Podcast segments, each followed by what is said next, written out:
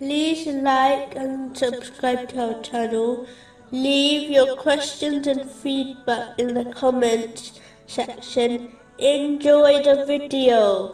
Continuing from the last podcast, which was discussing the narration found in Jami R. Tirmizi, number 2376.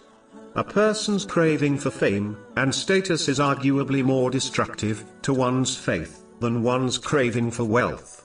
One will even spend their beloved wealth on obtaining fame and prestige. It is rare for someone to obtain status and fame and still remain firm on the correct path, whereby they prioritize the hereafter over the material world.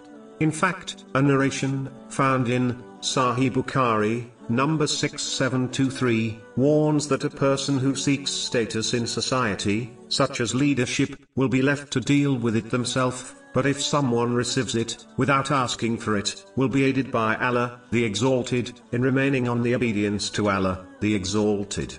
This is the reason the Holy Prophet Muhammad, peace and blessings be upon him, would not appoint a person, who requested to be appointed in a position of authority, or even show desire for it.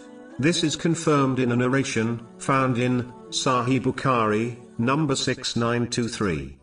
Another narration found in Sahih Bukhari, number 7148, warns that people will be keen to obtain status and authority, but it will be a great regret for them on the day of judgment.